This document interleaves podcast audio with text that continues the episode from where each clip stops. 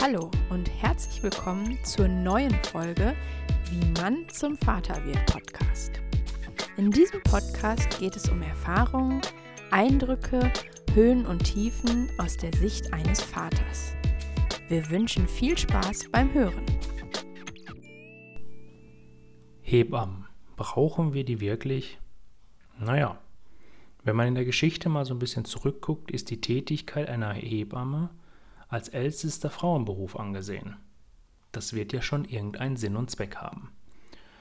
Wir haben uns für eine Hebamme entschieden, ähm, nicht nur auf Anraten von Familie und Freunden, sondern auch von Verwandten, wo wir die Geburt mitbegleiten durften, mitbekommen haben, war das doch eine sehr gute Stütze, eine große Hilfe, auch in den ersten Zeiten, wenn Fragen da sind, wenn ja, was heißt Komplikation, aber wenn einfach was mal nicht normal läuft und äh, da ist dann die Definition auch wieder, was ist normal, einfach um eine Ansprechpartner zu haben, als jedes Mal zum Arzt zu laufen.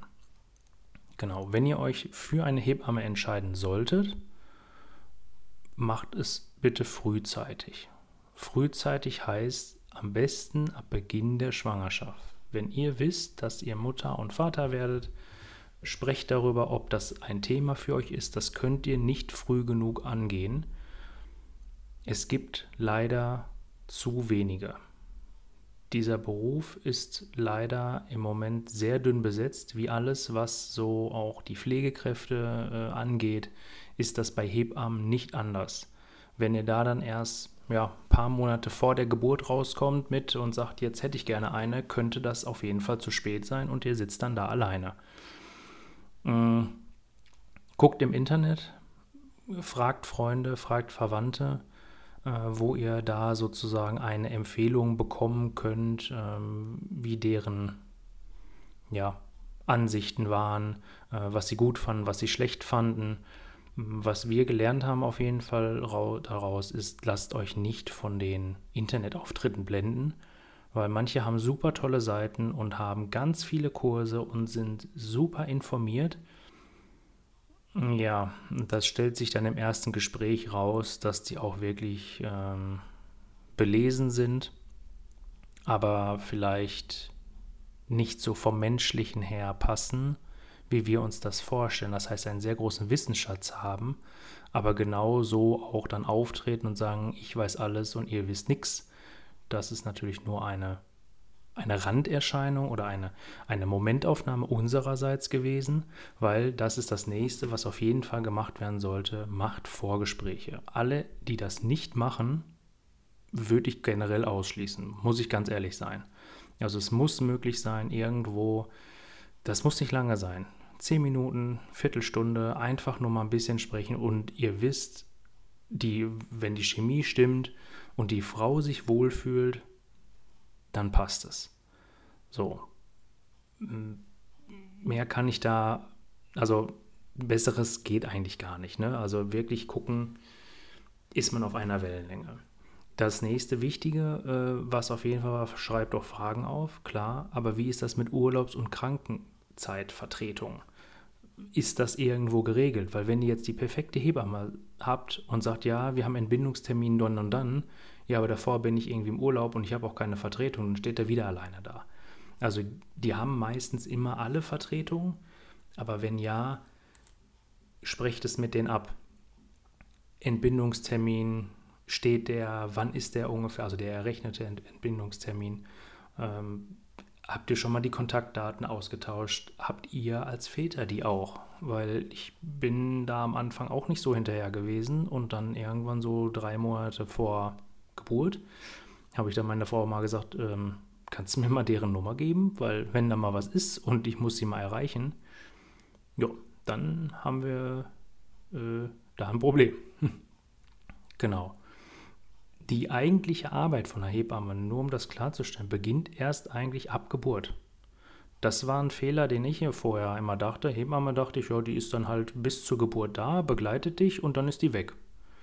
Ja, das war leider ein Trugschluss, äh, war aber auch gut, weil die brauchten wir danach wirklich. So, das war sehr, sehr schön, die kamen sehr regelmäßig.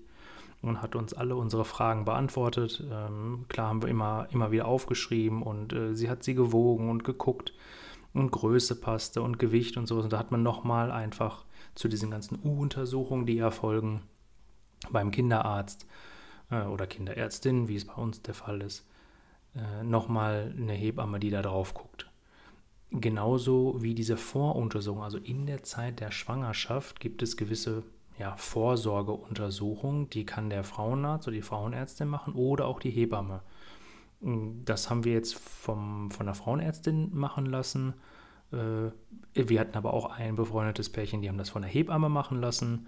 Und äh, ein äh, familienangehöriges Pärchen, die haben erst die Hebamme ja, zu sich einbestellt, mehr oder weniger, als, die, als der Sohn geboren wurde. So, die hatten vorher kaum Kontakt, weil die sagten, das ist, äh, möchten wir so, wir haben da keinen kein Bedarf. Die haben sich halt einmal getroffen, haben sich einmal so ein bisschen abgesprochen, das passte alles und kennengelernt und dann war es das auch. Ja.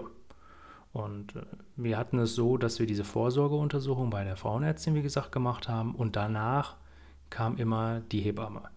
So, das heißt, die hat dann nochmal ja, die Daten für sich sozusagen aufgenommen, Gewicht, Größe, hat dann da auch schon mal Tipps äh, mitgegeben, was man da noch so alles machen könnte, wenn irgendwo Probleme wären.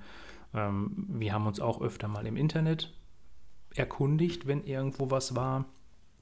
Gerade auch wie bei der letzten Podcast-Folge mit der Pränataldiagnostik und haben dann auch die Hebamme um einfach eine zweite Meinung gefragt. Mit der Frauenärztin drüber gesprochen, mit der Hebamme drüber gesprochen und so bildet sich dann halt irgendwann mal eine, eine, ein Konstrukt an Meinungen, wo man sagt, okay, daraufhin nach bestem Wissen und Gewissen entscheiden wir das eine oder das andere.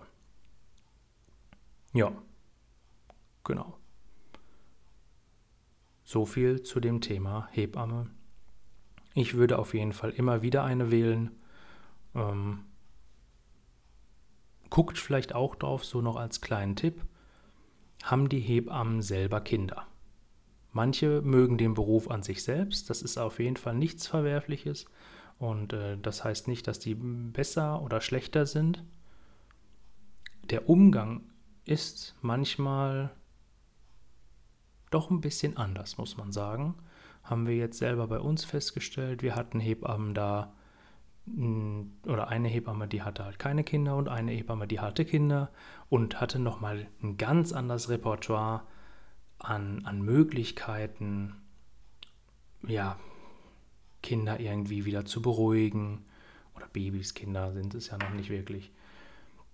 Ähm, ja, guckt da einfach ein bisschen drauf und dann lasst auch euren Bauchgefühl da mitentscheiden. Das war es leider schon wieder mit dieser Podcast-Folge. Wenn dir das gefallen hat, lass uns gerne eine 5-Sterne-Bewertung da und abonniere den Podcast um keine Folge mehr zu verpassen. Für Anregungen, Wünsche und Verbesserungen schick uns gerne eine Sprachnachricht oder schreib uns eine Mail. Die Adresse findest du in den Show Notes. Alles Gute und bis zum nächsten Mal.